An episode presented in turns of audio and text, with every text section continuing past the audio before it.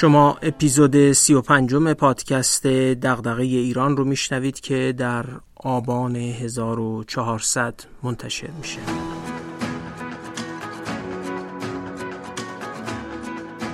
من محمد فاضلی هستم و تو این پادکست از کتابا و متونی میگم که میشه از اونها مباحثی درباره توسعه و بهبود مسائل جامعه ایران رو یاد گرفت یا حداقل به سوالاتی از جنس دغدغه ایران بیشتر و بهتر فکر کرد.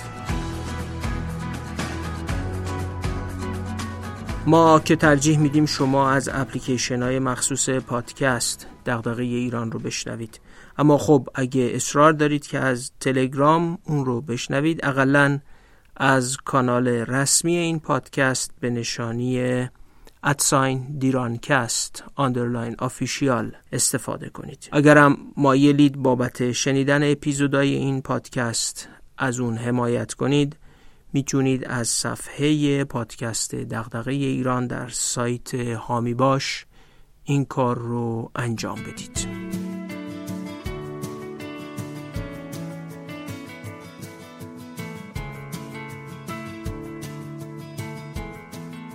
تو اپیزودهای 31 و 32 شرحی از حضور هیئت بلژیکی در ایران ارائه کردیم. بلژیکی ها سال 1898 وارد ایران شدند و برخیشون مثل جوزف نوز سال 1907 رفتن و بعضی تا 25 سال بعد در ایران موندن. تو اپیزودهای 33 و 34 پرداختیم به مأموریت مورگان شوستر در ایران که البته کوتاه بود و همون سال 1911 که وارد ایران شد هشت ماه در ایران کار کرد و مجبور به ترک کشور شد. اما شرحش از اون هشت ماه تونست تصویری از وضعیت ظرفیت دولت در ایران در اون دوره بهمون به بده. آرتور میلسپو آمریکایی دیگه بود که دو بار برای مأموریت به ایران اومد. مأموریت اول او و هیئت همراهش سالهای 1301 تا 1306 معادل با 1922 تا 1927 میلادی طول کشید. مأموریت دوم میلسپو هم بین سالهای 1321 تا 1323 انجام شد. رضا شاه با کودتای سوم اسفند 1299 پا به عرصه سیاست ایران گذاشته بود.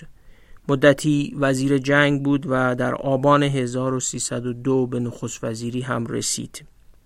در 24 آذر 1304 رفت به مجلس مؤسسان و به عنوان رضاشاه پهلوی سوگند پادشاهی یاد کرد و چهار اردیبهشت 1305 هم تاجگذاری کرد. پس وقتی میلسپو تو سالهای 1301 تا 1306 تو ایران بوده دوران وزارت جنگ، نخست وزیری و بیش از یک سال از پادشاهی رضاشاه رو هم تجربه می‌کنه. میلسپو سال 1306 در پایان معمولیت اولش ایران رو ترک می‌کنه و دوباره 15 سال بعد وقتی رضاشاه از ایران تبعید شده بود و پسرش به تخت نشسته بود برمیگرده.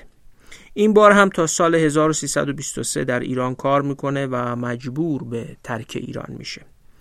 گزارش هایی که از این دو مأموریت داریم قابل توجهه و نسبت به سایر مأموریت های خارجی ها در ایران زیادترن.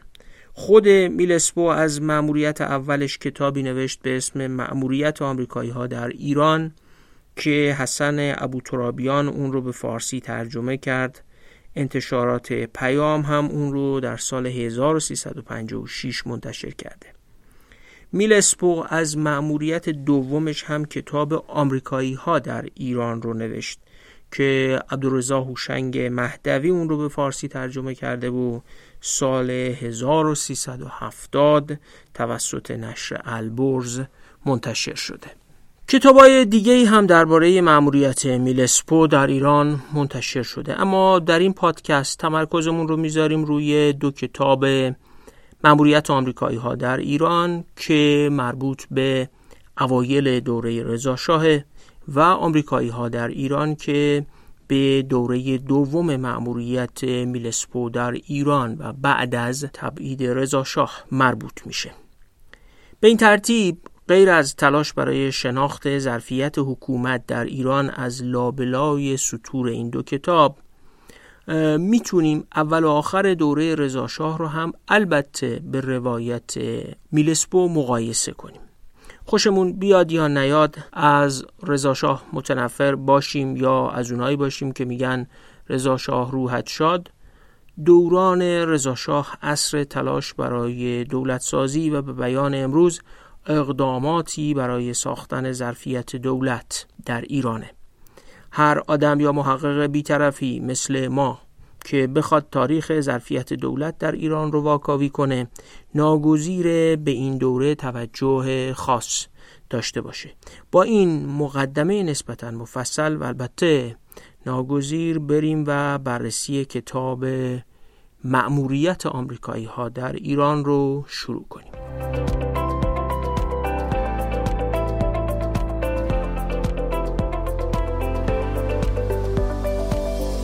حامی مالی این اپیزود شرکت مهندسی نرم افزار کسراست که محصولات نرم افزاریشون علاوه بر نصب در شرکت های ایرانی در خارج از ایران هم خریداری و نصب شده.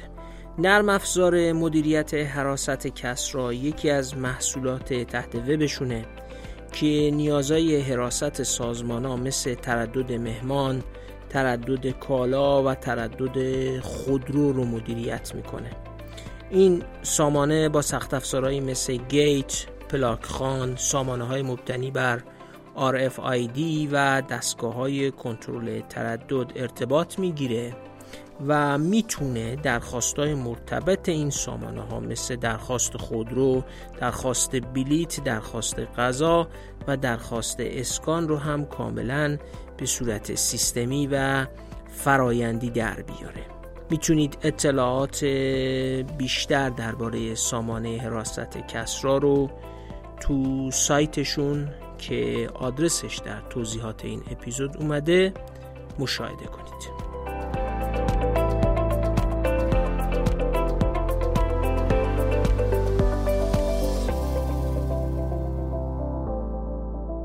میلسپو بعد از رسیدن از نیویورک به پاریس با سفر دریایی مسیر فرانسه دریای سرخ بمبئی در هند از اونجا به خلیج فارس و بصره و حرکت با قطار تا بغداد و بعد خانقین و از اونجا حرکت با خودرو به کرمانشاه همدان و قزوین و تهران رو طی می‌کنه.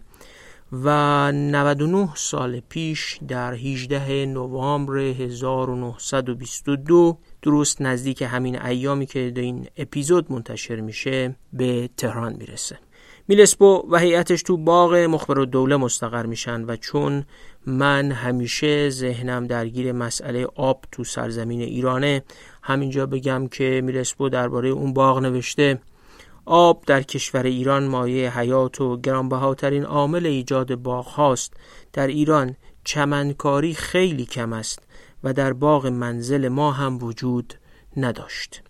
خلاصه تو باغ دوازده هکتاری و اشرافی مخبر و دوله چمن نبود و اینکه چگونه ما در چند دهه اخیر در سرزمین کم آب ایران دست به کشت گیاه پرآببر چمن زدیم مسئله که باید به عنوان بخشی از ناسازگاری ها با خرد اقلیمی این سرزمین بهش پرداخت.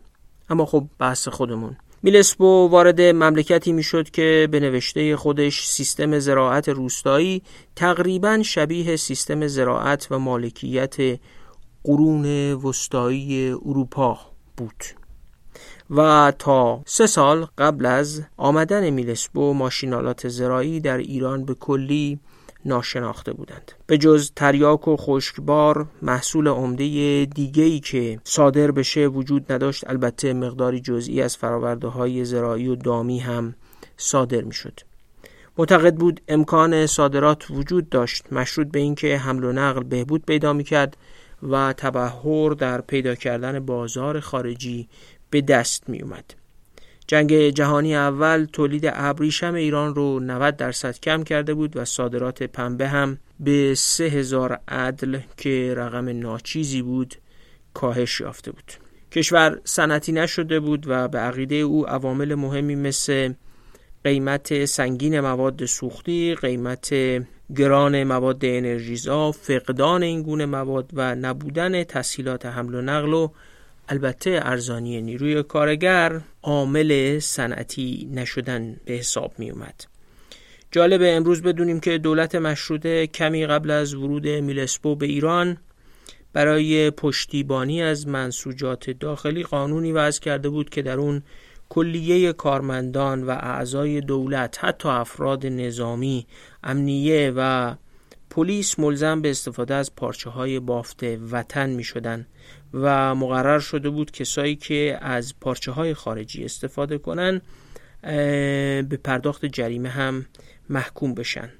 یعنی ما از همون صد سال پیش هم دنبال حمایت از صنایع داخلی بودیم هنوزم هستیم و اونجوری هم که می‌خواستیم صنعتی نشدیم و حتما راهش رو اشتباه رفتیم.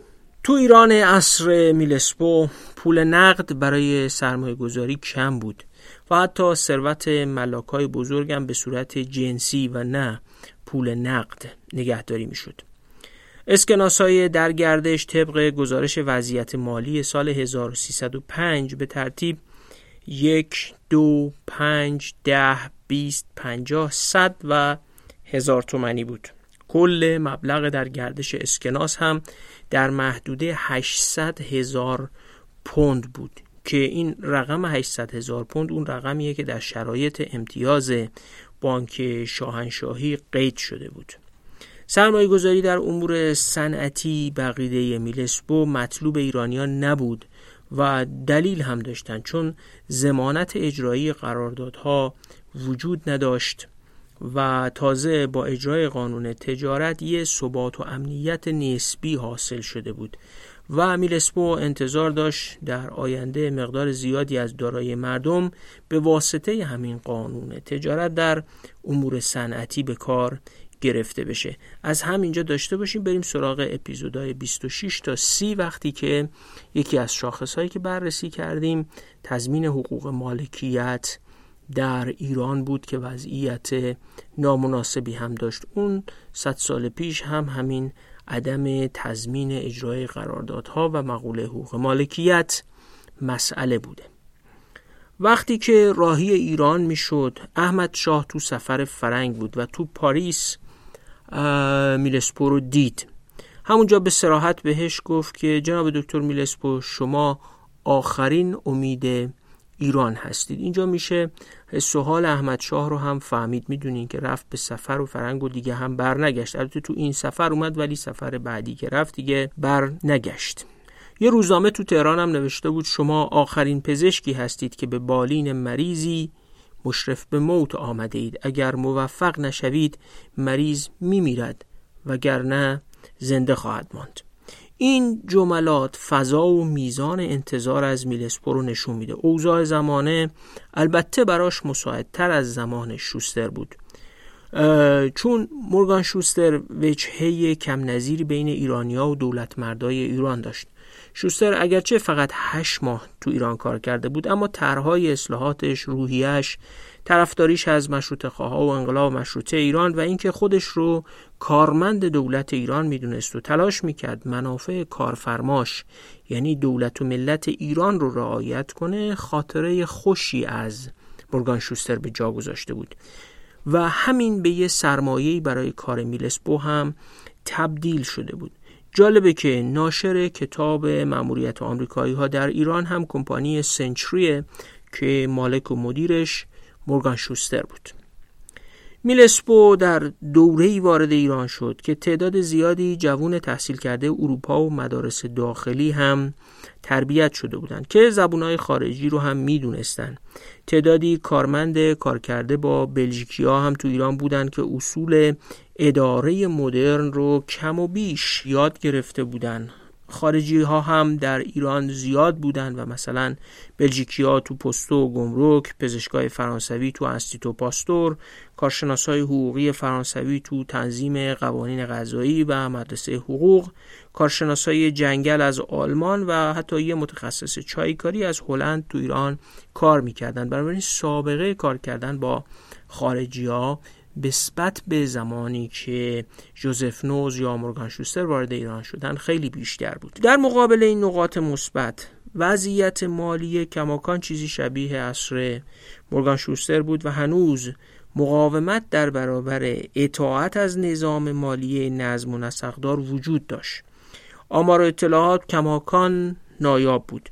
میلسپو نوشته به استثنای تشکیلات گمرکی که در حدود ربع قرن است زیر نظر بلژیکی ها اداره می شود و دستورات و آمارهای خود را به زبان فرانسه منتشر می کنند و همچنین سازمان مالیات ها که گزارشات خود را بسیار مرتب و روشن به زبان انگلیسی تهیه می کنند به دست آوردن حتی اطلاعات جزئی و ناسحیح از سایر ادارات کند و مشقت بار بود. جالب بلژیکی ها فرانسه زبان بودن گمرک رو اداره می‌کردن. گزارش های گمرک به فرانسه منتشر می‌شد و مورگان شوستر میراسی رو تو همون هشت ماه در مالیات ها سازمان مالیات ها به جا گذاشته بود و گزارشاتش به انگلیسی منتشر می‌شد. این هم خودش یه شاخصی از ظرفیت دولت یعنی یک گویی یک زبان اداری برای نظام اداری ایران هنوز برای انتشار گزارشهاش بست پیدا نکرده بود.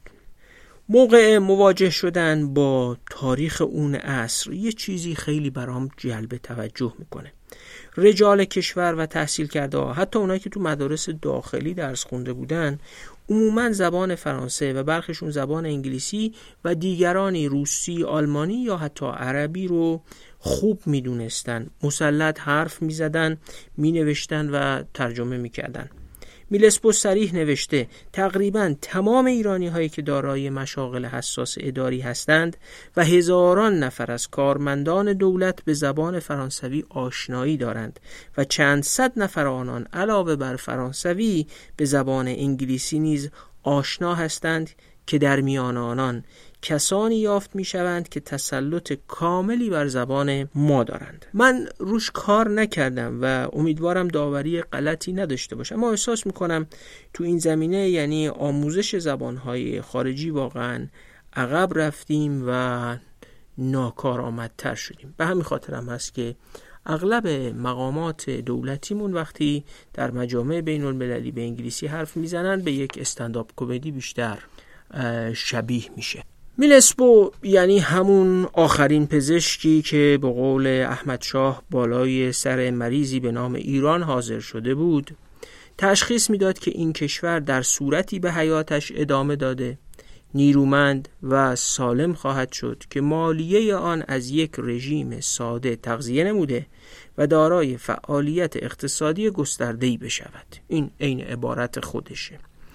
این تشخیص هنوز بعد از 100 سالم درسته. این پزشک می‌فهمید که کشاورزی مهمترین صنعت ایران به حساب می آید اما نبودن راه های حمل و نقل و صعوبت آنها باعث شده که این صنعت مهم ارزشی در تجارت ایران نداشته باشد. و تصورش هم این بود که توسعه حمل و نقل کلید پیشرفت های آینده ایران است. یه آمریکایی به اسم ماجور هال که سرپرست مالیه خراسان شده بود پیشنهاد می‌کرد که یک خط آهن سبک از سیستان بگشن به دزداب یا همین زاهدان امروز تا عرضه گندم سیستان در بازارهای هندوستان فراهم بشه. یادمون باشه سیستان خشک شده امروز زمانی انبار قله ایران به حساب می اومد اینم وصل کنید به همون داستان چمنکاری در ایران و مسئله در مورد اهمیت راهن هم میلسپو می نویسه ایرانی های هوشیار نه تنها به منافع اقتصادی بلکه به مزایای سیاسی و اجتماعی راهن کاملا واقف هستند و به خوبی آگاهند که احداث راه آهن در مملکت باعث ایجاد جنبش در مردم و بالا رفتن سطح فرهنگ و تمدن ملت خواهد شد و می تواند بهترین وسیله برای ایجاد وحدت ملی و بهبود اداره کشور باشد. هنوز هم حمل و نقل ارتباطات از تلفنش بگیرین تا اینترنت و فضای مجازی می‌تونن و یه همچین نقشی رو در هر کشوری از جمله ایران ایفا می‌کنن. ایرانی که میلسپو توش پا میذاشت. از سال 1869 به عضویت اتحادیه بین المللی تلگراف پذیرفته شده بود و در سال 1925 150 تلگراف خانه هم داشت طول سیمکشی تلگراف کشور هم حدود ده هزار مایل تخمین زده می‌شد. تو سال 1301 هم جمعا 700 هزار تلگراف شخصی و 200 هزار تلگراف دولتی زده شده بود این عددهای مقیاسی بهمون میده از میزان گسترش ارتباطات. 100 سال پیش 1301 700 هزار کلا تلگراف شخصی زده شده بود تو یک سال در ایران و 200 هزار تلگراف دولتی. مقایسه کنید با پست های امروز در اینستاگرام، تلگرام و بقیه فضای مجازی و سایر وسایل ارتباطی. 1662 دستگاه تلفن هم تو سال 1303 تو کشور فعال بود. یه بلیه ولی خب از اون روز تا امروز باقی مونده دیگه. اونم بیاعتمادیه. اونم بیاعتمادی به تلگراف دولتی. نازم الاسلام کرمانی یک کتابی داره به نام تاریخ بیداری ایرانیان جلد یک و دو. تو جلد دوش می نویسه تو اون اوج مشروطه که علمای نجف بالاخص عبدالله مازندرانی و ملاکازم خراسانی خب با ایران در ارتباط بودن و با مشروط خواه تو پنجم سفر 1327 و تو بهبهه تلاش برای احیای مشروطیت. یه دستخطی به عموم مردم ایران می نویسن توش اینجوری نوشته بودن. امروزه که انقلاب و اختشاش اغلب نقاط ایران را فرا گرفته به غیر از مطالبه مشروطیت دولت که بقای اسلامی مبنی بر آن است. مطلب دیگری اظهار ننمایند و اینجاش مهمه. ولا یزال به توسط تلگرافات از سیم خارجه و قاصدهای مخفی از حالات همدیگر مطلع باشند. جلد دوی کتاب تاریخ بیداری ایرانیان صفحه 411 یعنی مولا کاظم خراسانی هم به سیم داخله که تحت کنترل دولت ایران بود اعتماد نداشت. می‌گفت لایزال از سیم خارجه استفاده کنید. یعنی علمای نجف هم تو عصر مشروطیت فکر می‌کردن این رسانه که ابزارش تحت کنترل دولت ایران قابل اعتماد نیست. اعتماد عمومی به رسانه واقعا خیلی مهمه. صنعتی نشدن و عقب ماندگی اقتصادی به تضعیف صنایع سنتی کشورم انجامیده بود. در خصوص قالی های ایران میلسپو می نویسه قالی های مشهور بافت ایران که مهمترین صنعت و با ارزش این جنس صادراتی مملکت است. سوال هاست که به علت استفاده از رنگ های آنیلین به خاطر رقابت با قالی های بافت چین در معرض خطر بزرگی قرار گرفته است. در سال 1909 واردات رنگ آنیلین ممنوع شد ولی این عمل برای جلوگیری از قاچاق این رنگ ها به علت ناتوانی دولت در کنترل مرزهای بیدروازه مملکت اثری نداشت. این هم یه مستاق دیگه که هم داستان قاچاق صد سال پیش این گونه بود هم رقابت با چینی ها در فرش و هم از دست رفتن بازارهای فرش ایران که دیگه در این دو دهه اخیر خیلی مسئله مهمی برای صنعت فرش بافی ایران شده. البته میلسپو معتقد بود برای رقابت با چین غیر از منع واردات رنگای آنیلین کارهای دیگه ای هم مثل استفاده از طرحهای اصیل هنری و تاریخی ایران هم ضروریه که البته کماکان این مشکل حل نشده باقی مونده و بازارهای از دست رفته فرش ایران در مقابل بلخص فرش چین و نظاهرش فرش هند و سایر کشورها خودش قصه پرقصه که کارمان نیست واردش بشیم. میلسپو بیماری بیاعتمادی و مداخله سیاسی دولت در کار تخصصی مالیه رو هم تشخیص داده بود و نوشت چون افکار عمومی ایران ذاتا نظری نسبت به درستکاری نظم و ترتیب و صحت عمل ادارات ندارد لذا کابینه های مختلف با قبضه کردن امور مالی هرچه خواستند بر سر مالیه مملکت آوردند و آن را به صورت مقشوش فعلی درآوردند. نظر طبقه روشنفکر این است که مالیه مملکت بایستی از های سیاسی و قرضورزی های شخصی دور بماند. مسئله البته به ندانستن و دانستن رب نداشت و میلسپو هم نوشت نه تنها برای ما بلکه برای خود ایرانی ها نیز کاملا معلوم بود چی معلوم بود؟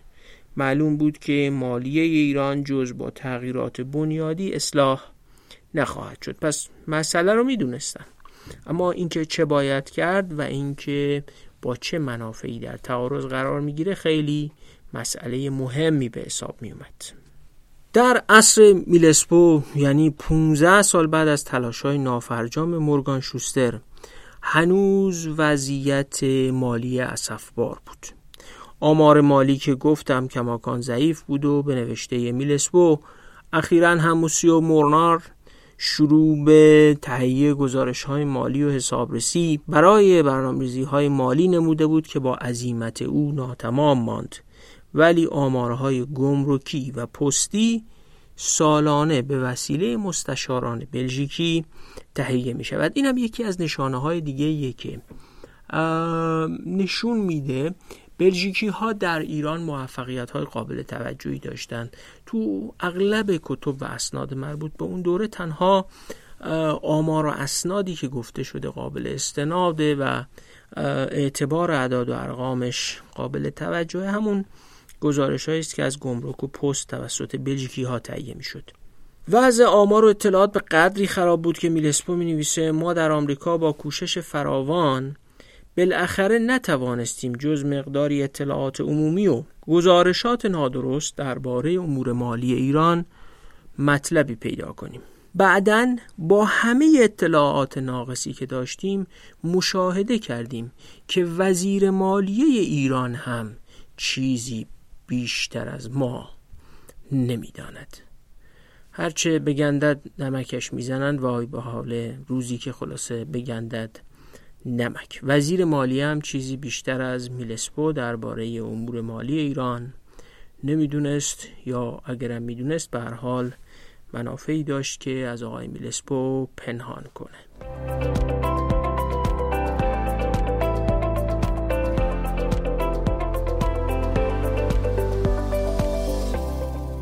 حامی مالی این اپیزود یعنی شرکت مهندسی نرم افزار کسرا. تامین کننده انواع سخت افزارهای کنترل تردد مثل دستگاه های تشخیص چهره با ماسک و تبسنج گیت های کنترل تردد خودرویی و پرسونلی سامانه پلاکخان بومی و توسعه پذیر و تجهیزات RFID از معتبرترین تامین کنندگان داخلی و خارجی هم هست. به مشتریاشون خدمات مشاوره برای انتخاب بهترین محصولات متناسب با نیاز و بودجهشون هم ارائه می‌کنن. همین الان خیلی از بانک های کشور شرکت های صنعت بیمه، فولاد، معادن، سیمان و فروشگاه های زنجیره ای از مشتری های شرکت مهندسی کسران شما هم می‌تونید سایت و کاتالوگشون رو در توضیحات همین اپیزود ببینید. پادکست دغدغه ایران هم به عنوان رسانه اندیشه توسعه براشون موفقیت بیشتر بلخص در بازارهای خارجی رو آرزو کنه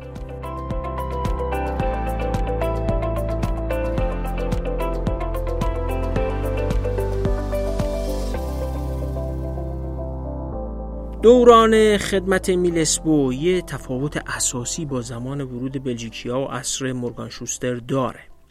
یادتون هست که تو اپیزودهای 31 تا 34 گفتیم که بلژیکیا و مورگان شوستر با یه مشکل جدی یعنی نبود اقتدار دولت مرکزی در خارج از تهران مواجه بودن.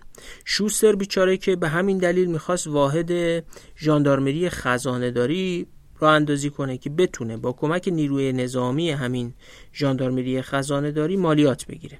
میلسپو که وارد ایران شد توسعه قدرت دولت مرکزی بر ایالات و ولایات و مطیع کردن سران ایلات و اشایر در برابر حکومت مرکزی تا یه حدودی انجام شده بود به بعد از کودتای سوم اسفند 1299 این تحکیم پایه های قدرت دولت مرکزی و بالاخص گستراندن سیطره نظامیان دولت مرکزی یا ارتش بر سراسر کشور توسط رضاخان شروع شده بود. میلسپو خوششانس بود که نسبت به زمان شوستر این وضع تغییر کرده بود و نیروی نظامی برای پشتیبانی از اقداماتش وجود داشت. رضاخان همون اول بهش نشون میده که مایل نیروی نظامی رو در پشتیبانی از برنامه اصلاحات مالی کشور به کار بگیره. خب نیروی نظامی که میلسپو میگه رضاخان در خصوصش واقعا فکر می‌کرد که حقا به عنوان عامل اساسی وحدت ملی و بازسازی مملکت به حساب میاد. یعنی نگاه رضاخان رو به اون نیروی نظامی خودش نشون میده. بذارید همینجا نظرش درباره رضاخان رو که در همون دوره اول مأموریت میلسپو به رضا شاه هم تبدیل شد مرور کنیم. مملکت ایران یه جوری بود که به نوشته میلسپو وجود سلسله کوها، صحراها و مشکلات حمل و نقل و ارتباطات باعث می‌شد که نفوذ سیاسی و دولت مرکزی در سراسر کشور ایجاد نشه. خب اینو هم تو روایت بلژیکی ها دیدیم و هم مورگان شوستر مملکت ملوک و توایفی اداره می شد اما عصر رضاخان تلاش برای پایان دادن به این وضع و ایجاد تمرکز در کشور بود. تا اونجا که میلسپو می نویسه در این نوع حکومت یعنی توی ملوک و توایفی خریدن مشاغل حکومتی یا مالیاتی و آنگاه در فشار گذاشتن مردم برای دریافت قرامت یا مالیات یا واگذاری خدمات عمومی مانند پست، تلگراف، زرابخانه و جمعآوری مالیات به صورت اجاره به اشخاص باعث شده بود که نقاطی از مملکت به وسیله شخص اداره شود و هیچ گونه نظم و قاعده در سراسر مملکت وجود نداشته باشد. این می‌شد یک سیستم ملوک و توائفی و حالا خودش اعتقاد داشت که با اقدامات رضاخان آخرین نشانه های حکومت ملوک و در ایران به سرعت در حال ازمهلاله رضاخان توی همچین مملکتی در حال بست دادن قدرت دولت مرکزی تو سراسر کشور بود. ما تو نوشته های میلسپو با دو نگاه به رضاخان که البته بعدها رضا شاه شد مواجه میشیم. یه جایی می نویسه رضاخان از خیلی جهات شباهت به هانری دوم در انگلستان و فیلیپ آگوستوس در فرانسه دارد. این هانری چهارم و فیلیپ آگوستوس یه شاهانی بودند که درست در زمان ضعف انگلستان و فرانسه ظهور کردند و به نوعی تجدید قدرت حکومت در این کشور رو هم پدید آوردن. بعدم ادامه میده که نیروی نظامی قدرتمندی که تحت رهبری رضاخان پهلوی سازمان یافته قبل از ورود هیئت آمریکایی توانست کردهای آذربایجان را خلع سلاح و به اطاعت دولت در بیاورد. در سال 1924 یا سال 1303 هم او قدرت دولت مرکزی رو تا خوزستان گسترش داد و در سال 1925 هم اشایر بختیاری و قشقایی خلع اصلاح شدند. در همون سال هم اشایر ترکمن تحت فرمان دولت قرار گرفتند و به این ترتیب میلسپو معتقده که ملیت ایرانی مشغول شکل گرفتن بود توسط این اقدامات رضاخان. میلسپو وقتی تو دوران اول مأموریتش درباره رضاخان می نویسه معتقده که رضاخان پهلوی که از سال 1921 در از کشور حاکم بود تنها شخصیتی در مملکت به حساب آمده که به جای تکیه بر پایه های لرزان سیاست و تفره رفتن و محافظه کاری معتقد به استحکام زیربنایی و استقامت و ثبات رعی بوده است. شکی نیست که رضاخان پهلوی علاوه بر داشتن تمام این خصوصیات نه تنها از پشتیبانی کامل قوای نظامی بلکه از اعتماد و اطمینان مردم ایران بهرهمند است و می تواند به عنوان یک سمبل طبیعی برای ایجاد وحدت ملی و سوق دهنده مردم به سوی ناسیونالیسم به شمار آید. این خب این یه نگاه نگاهیه که میلسپو در دوره اول مأموریتش و در اوایل دوره رضا شاه داره. و تحت تاثیر همین نگاه هم بعد از نخست وزیر شدن رضاخان می نویسه رضایت خاطر و علاقه نسبت به او از طرف عامه مردم در همه جا مشهود بود. به حال این رو محققان دیگری هم نوشتن که رضاخان وقتی در کشور حاکم شد به دلایل مختلف از جمله اوضاع آشفته ای که بعد از انقلاب مشروطیت پدید اومد و هرج و مرج و به هم ریختگی اوضاع کشور و ایجاد ناامنی از آمدن رضاخان استقبال شد. میلسپو با این حال تو همون دوران اول مأموریتش یعنی بین سالهای 1301 تا 1306 هم یه روایت دیگه هم از رضاخان ارائه می‌کنه. خب روایت اولش وقتیه که رضاخان وزیر جنگه و باید صرفا مسئول امور وزارتخونه خودش باشه و کاملا هم با هیئت آمریکایی همراهه و از اصلاحاتشون حمایت می‌کنه. اما رضاخان تو سال 1302 نخست وزیر میشه. و حالا به قول میلسپو باید بودجه مملکت سیاست مالیاتی ارزاق عمومی دعاوی مردم بانک شاهی و صد تا مسئله کوچک و بزرگ دیگر رو هم باهاش مواجه می‌شد و مدیریت می‌کرد. خب تو این شرایط میلسپو میگه حالا دیگه خوشش نمیومد که اصلاحات مالیه که مردم را ناراضی می‌کرد اتفاق بیفته. یعنی حالا دیگه رضاخان از اون اصلاحات مالیه کاملا حمایت نمی‌کرد. این دقیقا همون اتفاقیه که برای هر سیاستمداری هم ممکنه رخ بده. بیرون از قدرت یه جور حرف می‌زنن و وقتی داخل قدرت و سیاست گذاری میشن جوری تغییر می‌کنن که آدم انگار هیچ وقت نمیشناختتشون. چون اولویت هاشون وقتی روی میز قدرت و بالاخص در سمت هایی مثل نخست وزیر یا رئیس جمهور عوض میشه. رضاخان با اینکه عوض شد وقتی پست نخست وزیری رو گرفت اما با این حال هنوز با هیئت آمریکایی همراهی و همکاری داشت. دو لایحه یکی برای مالیات بر قند و شکر که به واسطه اون 5 میلیون تومن درآمد ایجاد می‌شد تا خرج راهن بشه و یکی دیگه هم مالیات بر کبریت. تو همین دوران تصویب میشه. مالیات بر کبریت هم دیویس هزار تومن درآمد اختصاصی ایجاد می‌کرد که کلش قرار بود صرف بحث بهداشت و درمان بشه. با این حال در شهریور سال 1304 قبل از شاه شدن رضا شاه و وقتی که هنوز نخست وزیر بود تمدید قرارداد میلسپو رو تأیید می‌کنه. میلسپو هم نویسه ثبات و نظمی که در حال حاضر در ایران وجود دارد مرهون رضاخان پهلوی است و او با پیریزی محکمی مشغول بازسازی و تجدید حیات ملت می باشد تا با افزایش احساسات میهم پرستی در مردم بتواند آنان را در امور سازندگی اقتصادی، فرهنگی و بهداشتی به فعالیت وادارد و به آرزوهای ملت جامعه عمل بپوشاند. در آخرین ملاقاتی که با او قبل از ترک تهران داشتم به من گفت به هر کس که رسیدی بگو ایران امروز از هر جهت امن و امان است. البته میلسپو یک سه سال در ایران بود وقتی 1301 اومد. خب سه سال اول قراردادش که تموم شد دولت ایران مجاز بود و مختار بود که تأیید بکنه ادامه کار رو. و دولت هم این کار رو کرده بود. میلسپو بازگشته بود به آمریکا. تا یه تعدادی همکار استخدام بکنه با خودش بیاره به ایران. این که میگه قبل از ترک ایرانی رو به من گفت یعنی قبل از همین وسط دوره که داشت می‌رفت امریکا.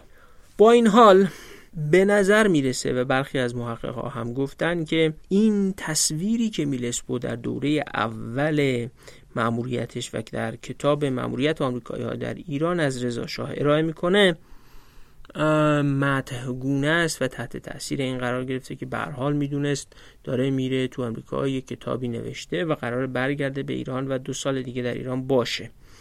و ملاحظه به حال نخست وزیر رو داشت که در احتمالا تحلیل هاش هم میلسبو به این عنایت داشت که ممکنه شاه بشه. به هر حال این روایتی است از رضاخان دوره اول که میلسپو در ایران کار کرده.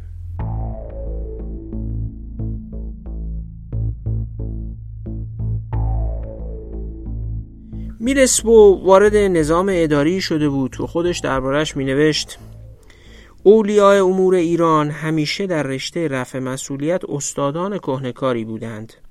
برای انجام کارها به فوریت کمیسیونی تشکیل می دهند که معمولا به نتیجه قطعی نمی رسد و به دنبال آن کمیسیون های مختلفی که مشابه اولی می باشد حالا که بحثمون درباره ظرفیت حکومت و مبحث برگزاری جلسات بی حاصل و همین کمیسیون های به درد نخور که میلسپو میگه سالیان دراز تو ایران مطرح بوده. بذارید یه اندکی درباره ریشه ساختاری این وضعیت بگم.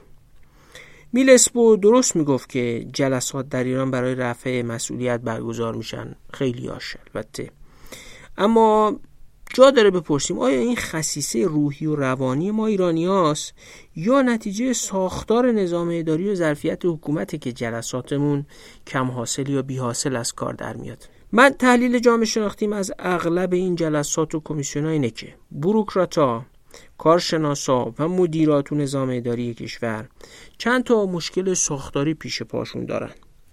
اول نقص داده هایی که اجازه نمیده بررسی دقیقی از مسئله داشته باشن و داده ها و اطلاعات قابل اعتمادی ندارن که بتونن روش قسم بخورن و از کارشون دفاع بکنن.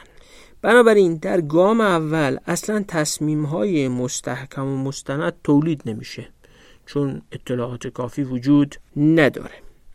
بروکراتی هم که تصمیم کامل و با اعتماد به نفس نگرفته چون داده های ناقص داشته یه تصمیم های نیمبند می‌گیره بدون اطلاعات سیاستی کافی. و این تصمیم ها در قالب های مختلف رو دستش میمونه. و چون استقلال بروکراتیک هم نداره همیشه در یک حاله ای از ترس و ابهام نسبت به از دست دادن جایگاهش در بروکراسی به سر می‌بره. یه همچین بروکراتی ممکنه هر آن شغل و کارش رو از دست بده و به دلیل ابهام تو نقشای بروکراتیک و اینکه سیاست به راحتی می‌تونه تو بروکراسی مداخله کنه دائم ترس داره که نکنه تصمیماتی که بر اساس همون داده های ناقص می‌گیره نادرست باشه یا اصلا گیریم درست. اما نتونه با داده در مقابل قدرت سیاسی یا تو جلسات دیگه از تصمیمش دفاع بکنه.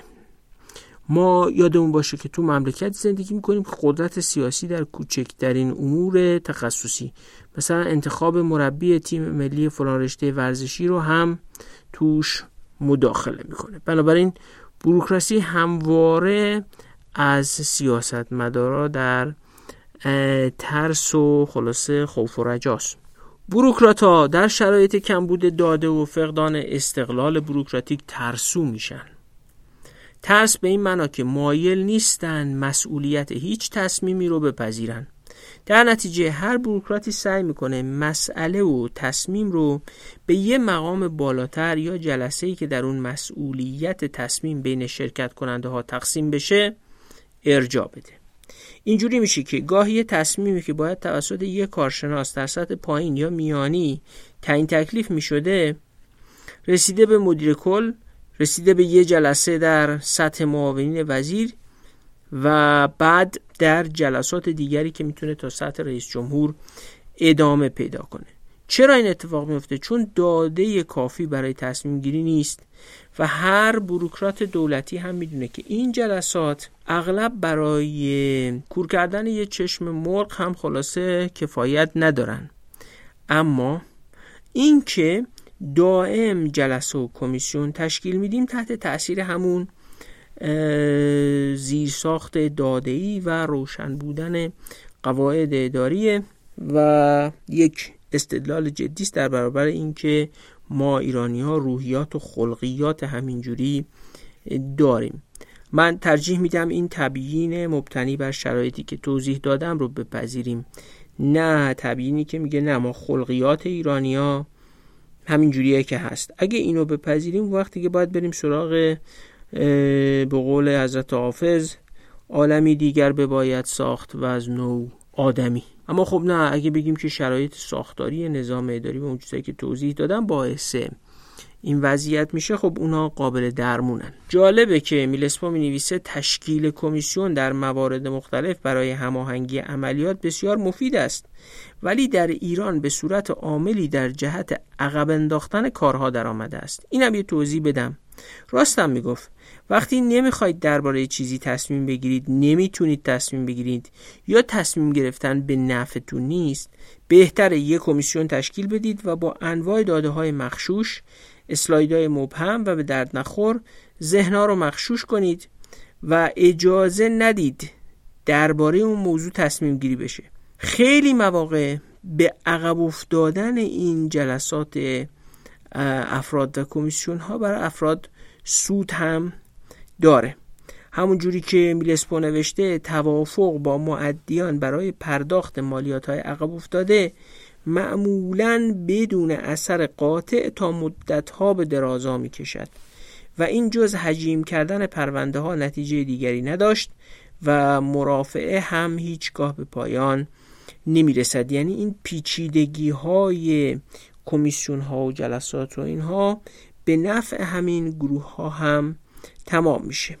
خب یه همچین رفتاری از سوی بروکرات ها توی کشوری که خدمات شایسته به قول میلسبو به ندرت مورد توجه قرار می گرفت و انفصال کارمندان به علت بیکفایتی و ترفیع آنان به جهت لیاقت حتی خیلی کمتر صورت می گرفت کاملا طبیعی بود. این تبعیض ها و این شرایطی که شمه رو قبلا گفتیم در ایران به یه جایی رسیده بود که به نوشته میلسبو مردم غیر وابسته به خاندانهای بزرگ که در میان آنان صدها تن از جوانان لایق وجود داشتند بدون شغل به سر می بردند. بیشتر کارمندان ادارات اضافه بر سازمان بودند و حقوق اغلب آنان ناچیز بود معمورین وصول مالیات و ممیزان محلی در حدود 6 تومان در ماه حقوق می گرفتند که طبیعتا برای گذران معاش از اخخازی، رشفخاری و سایر اعمال غیرقانونی روگردان نبودند. یادتون بیارید که ماکس فبر جامعه آلمانی می‌گفت بروکراسی جایی است که فرد خودش را در اختیار اهداف سازمان قرار میده.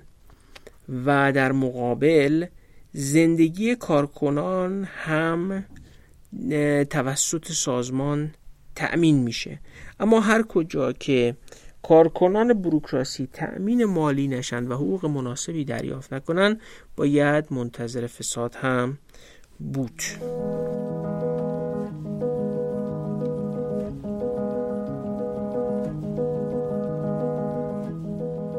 اما برگردیم به بحث ظرفیت دولت ایران. رضا خان نه ماه قبل از ورود میلسبو بعضی از ادارات مالیه رو از این وزارتخونه جدا کرده بود و زیر نظر خودش اداره می یعنی از ادارات مالیه جدا کرده بود برده بود در وزارت جنگ.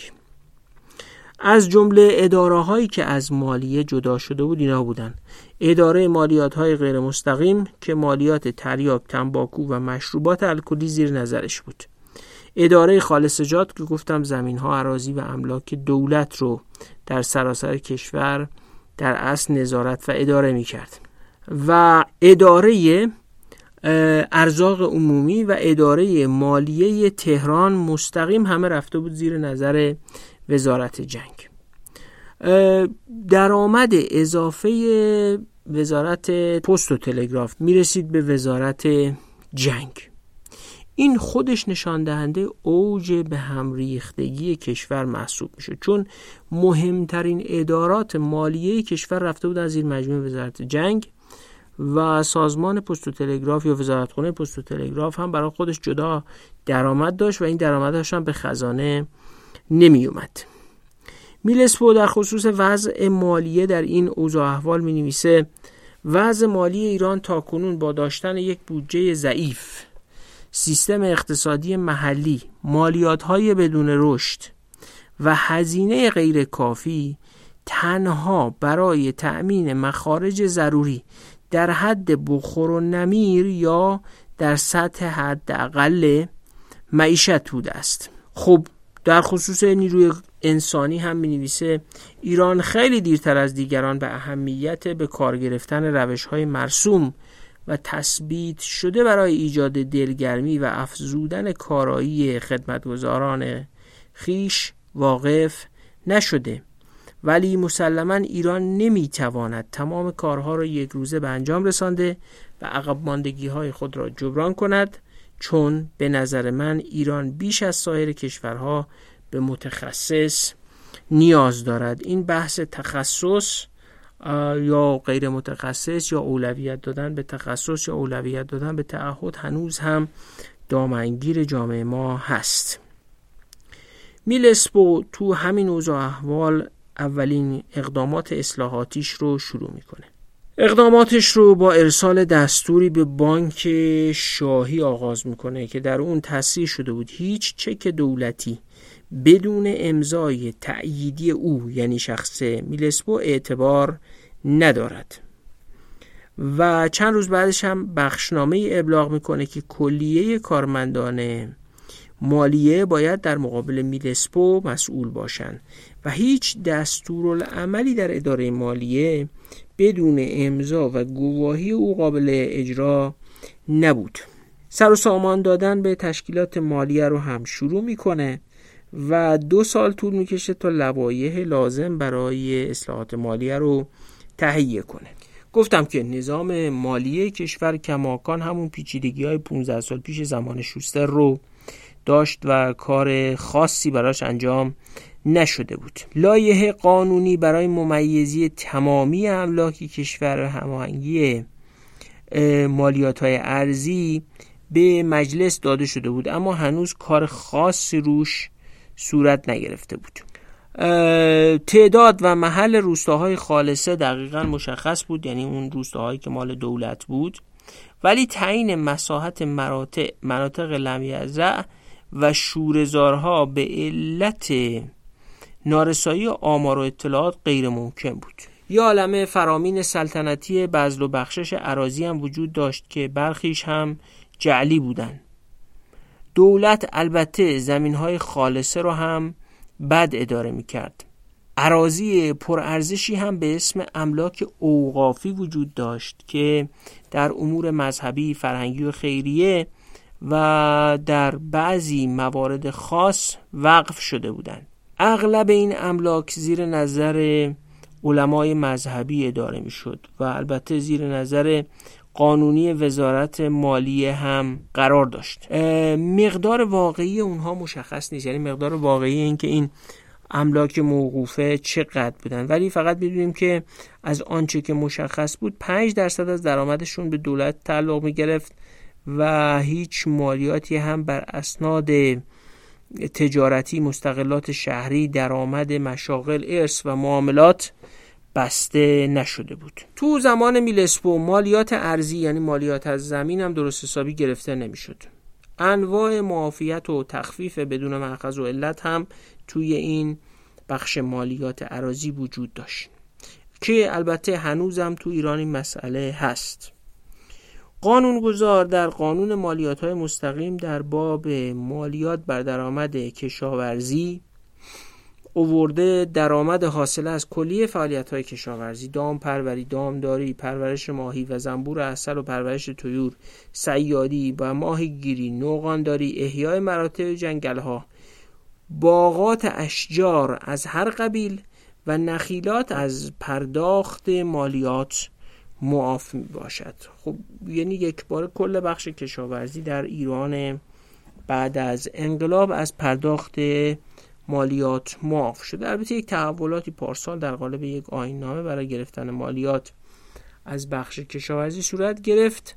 اما بخش مالیات کشاورزی موضوع پیچیده که با خیلی مسائل مثل امنیت غذایی، تأمین مالی، نرخ سرمایه گذاری، میزان رشد فناوری کشاورزی، بیمه های کشاورزی و چندین عامل دیگه ارتباط داره و انشالله که یه روز تو همین پادکست بهش بپردازیم ولی به حال فرصتی برای اینکه الان این کار رو انجام بدیم نیست انواع مالیات راه هم از مردم و تجار و فعالان اقتصادی می گرفتن.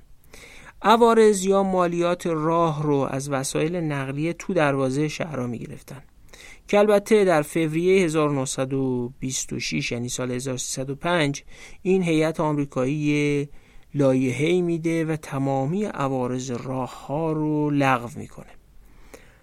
مالیات تریاک، تنباکو و رسومات هم مهمترین ممرهای مالیات غیر مستقیم بود. رسومات مالیاتی بود که از مشروبات الکلی گرفته می‌شد.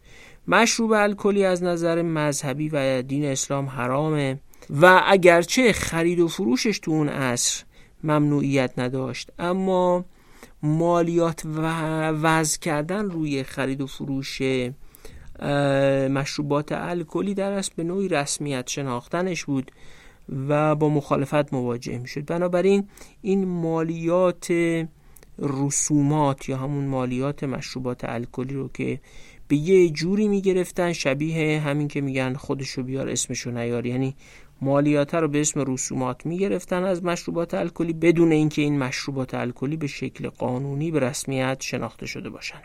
دیویس نوع مالیات متفرقه هم وجود داشت بعضی از این مالیات ها خیلی واقعا اسامی مزهکی هم دارند و نشان از سردرگمی و پیچیدگی مالیه کشور هم هستند بعضیشون رو می‌خونم براتون.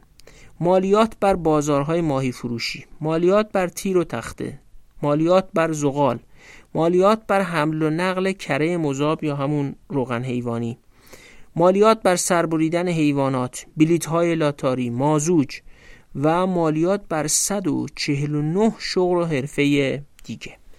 اما خب در روز ده اردیبهشت 1303 در کابینه دوم رضاخان یه لایحه‌ای به مجلس داده میشه که در اون 28 فقره مالیات غیر مستقیم و 149 فقره مالیات مستقیم رو ملغا و متروکه اعلام می‌کنن. بعضی از اینایی که ملغا و متروکه شدن اسامی جالبی دارن. می‌خونم تا یه درکی از میزان پیچیدگی بی اساس و نامناسب بودن نظام مالیاتی تو ایران خلاصه شکل بگیره. مالیات حراج مالیات قپان مالیات دلالی تریاک مالیات دلالی کلکرانی یا همون قایق بادی مالیات باج فصلی اصلا بهش می‌گفتن باج فصلی مالیات داغ کفش مالیات مردارکشی مالیات لشکشی ما باج نمک رسوم کشمش مالیات عیدی مالیات سنف خامخر. حتما یک اموالی رو به شکل خام میخریدن. از اون سنف مالیات سنف خامخر می‌گرفتن. مالیات جماعت یهود مالیات نخودریز مالیات سرقاطری مالیات سنف خیکدوز و از همه جالبتر مالیات قربتی ها اینا انواع مالیاتی بود که حکام محلی و حکومت مرکزی از مردم می‌گرفتن و این لایحه سال 1303 اونها رو ملغا اعلام می‌کنه. این حاکمای محلی در اصل به کمک این انواع مالیات های عجیب و غریب که اقتضایی وضع کرده بودن ملت رو سرکیسه می‌کردن. معلوم که البته نبود این مالیات ها به خزانه دولت مرکزی می‌رسه. البته اگه دولت مرکزی اساساً وجود ملموسی داشت. میلسپو خیلی سریح می نویسه که وجوهی که در ولایات جمع می می‌شد اغلب به مرکز نمی رسید یادتون باشه شوستر می‌گفت چی؟ شوستر می‌گفت که پیشکار مالیاتی آذربایجان تو یک سال یک میلیون تومن مالیات گرفته بود که دیناریش رو به مرکز نپرداخت. 15 سال بعد از شوستر هم کماکان وضع همین بود. یعنی دوازده سال دولت مشروطه نقشی در ارتقای ظرفیت دولت در ایران به معنای واقعی ایفا نکرده بود. جالبتر این که بعضی از وزارتخونه ها هم درآمد وصولی داشتن درآمد اختصاصی داشتن. الان تو ساختار حکمرانی فعلی ما بهش میگن درآمد اختصاصی. که از همهشون مهمتر وزارت پست و تلگراف بود و وزارت فواید عامه. قسمتی از خدمات پست و تلگراف هم در انحصار مخبر و دوله بود. همونی که باغش رو داده بودن به میلسپو و هیئت همراهش که توش سکونت داشتن. این خدمات انحصاری که در اختیار مخبر و دوله بود بعد از مرگش هم مثل ملک اختصاصی رسید به خانوادش خلاصه انحصار از قدیم تو کشور ما رواج داشته و مختص الان نیست. درآمدهای دولت از محل راه آ راه آهن. گفتم که مهمترین تو اپیزود 34 گفتیم مهمترین راه آهن کشور راه آهن جلفا تبریز بود که یه درآمدی هم داشت. پس درآمد راه ها راه آهن معادن جنگل ها سیادی تلفن و بقیه امتیازات و اجاره های متفرقه که زیر نظر وزارت فواید عامه هم بود با تأخیر و نامرتب وصول می شد این پس یه تصویری از وضع مالیاتی 15 سال بعد از شوستر و در یک بازه زمانی بسیار قابل توجهی نسبت به زمانی که انقلاب مشروطه در ایران رخ داده بود. 15 16 سال بعد از انقلاب مشروطه بود. همین مالیات به این شیوه نامناسب و بدون ظرفیت حکومت هم که گرفته می‌شد ابزار پوپولیسم بود. پوپولیست ها که فقط الان و تو عصر مدرن ظهور نکردن از قدیم الایام بودن. یه زمانی وزیر مالیه یک مالیات کل منطقه شاهرود رو اجاره داده بود به یک کسی دیگری. به مبلغ 370 تومن. یعنی قرار بود اون آدم 370 تومن از جانب منطقه شاهرود مالیات به دولت مرکزی بپردازه. این آدم هم رفته بود و در شاهرود به زور از مردم سه هزار تومن مالیات جمع کرده بود. که از این مبلغ کلا قرار بود فقط 370 تومنش رو بده به دولت مرکزی. میلسپو میگه حالا این آدم دو نفر معمور فرستاده بود برای جمعآوری رأی جهت انتخابات قرار بود نماینده مجلس بشه. و گفته بود هر منطقه ای که رأی بیشتری بهش بدن از پرداخت مالیات خانواری معافشون می‌کنه. دوباره داریم به آخرای این اپیزود می‌رسیم اما من چه کنم که دوباره فیلم یاد خلاصه هندستون دموکراسی کرده. یه نکته ای رو باید بگم. نمیشه نگفت. دموکراسی که توش بشه اینجوری رأی خرید دموکراسی نیست. نگاه کنید نظام مالیاتی به انتخابات هم ربط داره. اون یکی داشت با قول معافیت مالیاتی رأی می‌خرید. نتیجه بزرگترش اینه که وقتی ظرفیت حکومت وجود نداره و سامانه های مثل مالیات یا شفافیت درآمدهای افراد وجود نداشته باشن فساد تو فرایندهای عادی دموکراسی مثل رأی گرفتن هم خلاصه رسوخ می‌کنه. این یعنی داشتن و بالا بودن ظرفیت حکومت و سطح کیفیت این ظرفیت حکومت پیش شرط امکان یه دموکراسی غیر فاسد هم هست. در اصل اگر در طول دوازده سال 15 سال بعد از انقلاب مشروطه هیچ اتفاقی در نظام مالیاتی نیفتاده بود اون دموکراسی هم بدون ظرفیت دولت دموکراسی استواری نبود و به همین دلیل هم بود که مردم به نوعی حتی یک بارچه و حتی نخبگان از آمدن یک چکم پوشی مثل رضاخان حمایت می‌کردن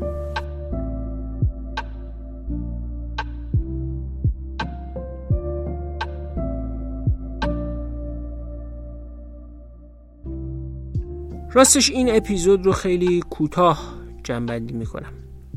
جنبندی اصلی ما از کتاب مموریت آمریکایی ها در ایران بمونه تو اپیزود 36 و بعد از تکمیل کردن شرح این کتاب. با این حال اینا رو گفتیم. گفتیم که میلسپو تو زمانه ای وارد شد که حکومت رضاخان ثبات و امنیت بیشتری بر کشور حاکم کرده بود. قدرت دولت مرکزی برخلاف دوره قاجارها به نوعی در سراسر کشور گسترده شده بود. تحصیل کرده هم تو مملکت بیشتر شده بود و دخالت روس و انگلیس هم در امور مملکت اصلا دیگه شبیه دوره شوستر نبود. انقلاب روسیه اونا رو از اعمال نفوذ به سبک گذشته در ایران دور کرده بود و شرایط انگلستان هم بعد از جنگ جهانی اول تغییر کرده بود. برآمدن رضاخان خودش تحت تاثیر همین شرایط هم بود. اما رغم این تحولات کماکان وضع مالیه کشور نظام مالیاتی آمار و ارقام اطلاعات عراضی وضع اداره خالصجات دولتی و موقوفات شیوه استخدام نیروی انسانی نبودن بودجه اجرا نشدن قانون محاسبات عمومی که سال 1289 تصویب شده بود. و کیفیت پایین بروکراسی کم و بیش مثل همون عصر شوستر بود. میلسپو اصلاحاتی رو شروع کرد حمایت رضاخان رو هم داشت اما برای شنیدن عاقبت کارش باید جبر زمان رو بپذیریم و کار رو به اپیزود بعد محول کنیم. خب بسیار ممنون که تا اینجا رو با ما بودین. طبق معمول از حمایتاتون به هر شیوهی سپاس گذاریم مطمئنیم که با معرفی کردن این پادکست به دوست و آشنا یا تو فضای مجازی به شنیده شدن بیشترش کمک می‌کنید. قدر حمایت های مالی شما رو هم می‌دونیم و تلاش می‌کنیم بهتر کار کنیم. بهتر و بیشتر شنیده بشیم و انشالله اثرگذار هم باشیم. فعلا خداحافظ.